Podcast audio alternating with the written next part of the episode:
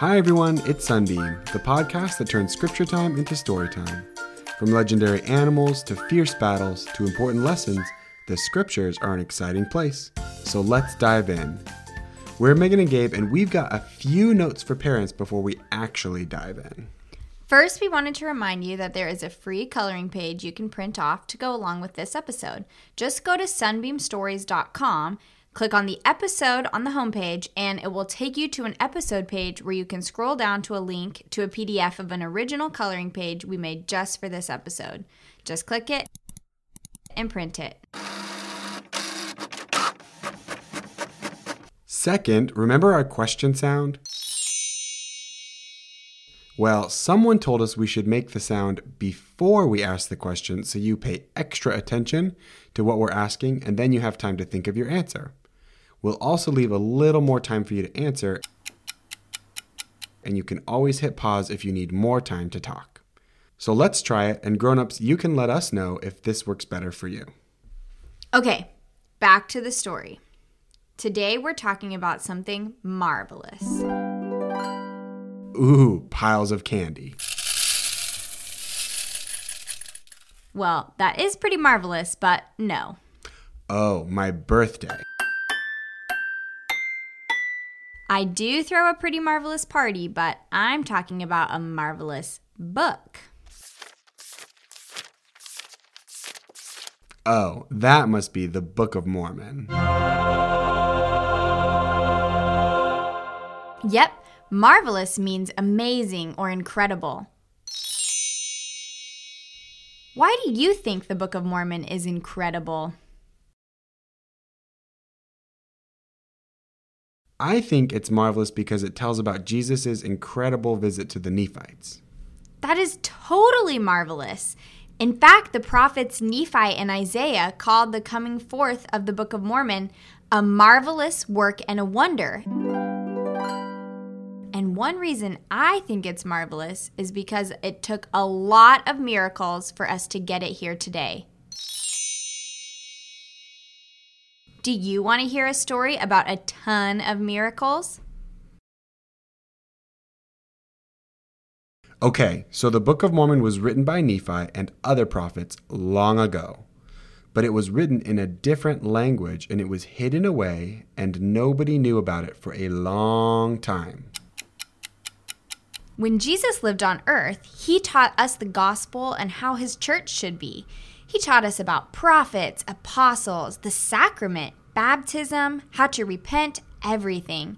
And then after he was resurrected, his prophets and apostles went across the earth teaching the things Jesus taught. They even wrote the scriptures that we read in the Bible. But there were some bad guys who killed some of the apostles and prophets. Until eventually there were none of them left. And some bad guys changed the words in the Bible and took some out, so the Bible wasn't totally true anymore. And there weren't any more temples, and nobody could take the sacrament or get a priesthood blessing. Even the people in the Book of Mormon lost the gospel. Jesus' true church wasn't anywhere on the earth anymore. This time was called the apostasy. It was a really sad time. But then the miracles came back. One day, about 200 years ago, a boy named Joseph Smith saw Jesus and Heavenly Father, and they told him how to set up the true church again on the earth. This was called the first vision, and it was a miracle. An angel named Moroni told Joseph Smith about buried golden plates that had the Book of Mormon written on them. The Book of Mormon is really important because it teaches about Jesus' true gospel, which had been missing for such a long time. So, angel appearing, another miracle. Then some bad guys heard Joseph talking about the plates and they wanted to steal them and get the gold. One time, Joseph even had to hide the plates in a barrel of beans to keep them hidden from the bad guys. But Heavenly Father protected Joseph and the plates. miracle.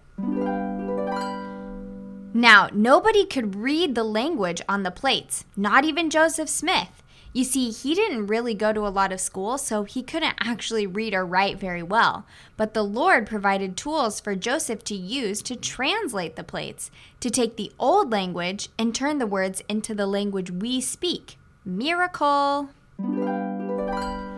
But wait, while Joseph translated, he needed someone to write down the words he spoke as he translated them.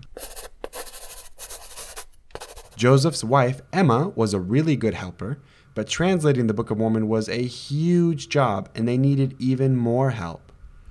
A guy named Oliver Cowdery was teaching school to the kids near Joseph's parents' house, and he got to know Joseph's family.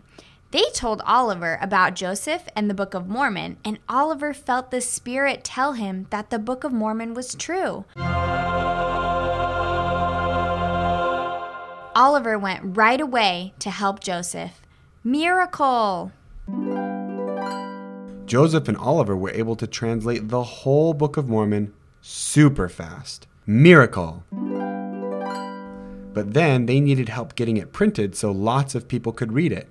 Joseph and Emma didn't have enough money to pay for it, but a friend named Martin Harris said he would pay for it. Miracle! But then the printers said they wouldn't print the Book of Mormon. After a while, though, one of them changed his mind and he said he would print the book. Miracle! There were so many miracles that helped the Book of Mormon get to us.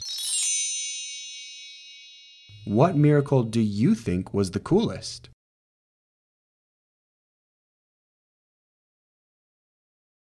So, after the Book of Mormon finally got printed, Joseph sent missionaries out to other parts of the world to take the Book of Mormon to anyone who wanted to read it. Missionaries walked really far, and some even took a boat across the ocean.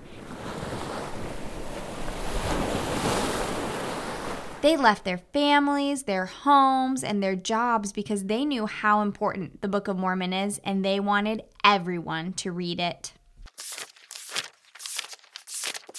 Yeah, because Jesus wants everyone to come unto him, and the Book of Mormon tells us how. Jesus says, Come unto me, all ye ends of the earth, because none are forbidden. The Book of Mormon can help everyone, and Jesus loves everyone. Do you know anyone who's pretty old? Jesus loves them. Do you know anyone who's really little? Jesus loves them too. Do you know anyone who speaks a different language than you or who looks differently than you? Jesus loves them too. He says all are alike unto God and wants everyone to feel his love and read the Book of Mormon. He's still working miracles to bring the Book of Mormon to everyone. There are 67,000 missionaries across the world telling people about the Book of Mormon. The Lord helps all of them learn languages, be safe, and know how to help people. Do you know any missionaries?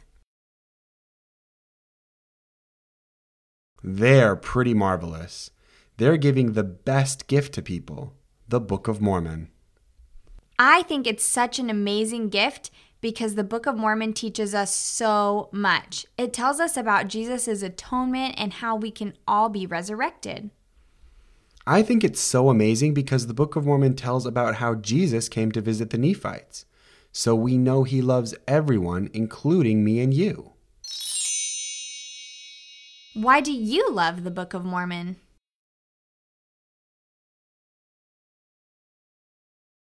Now it's your turn to ask the question. Ask your grown up or a missionary you know why they love the Book of Mormon.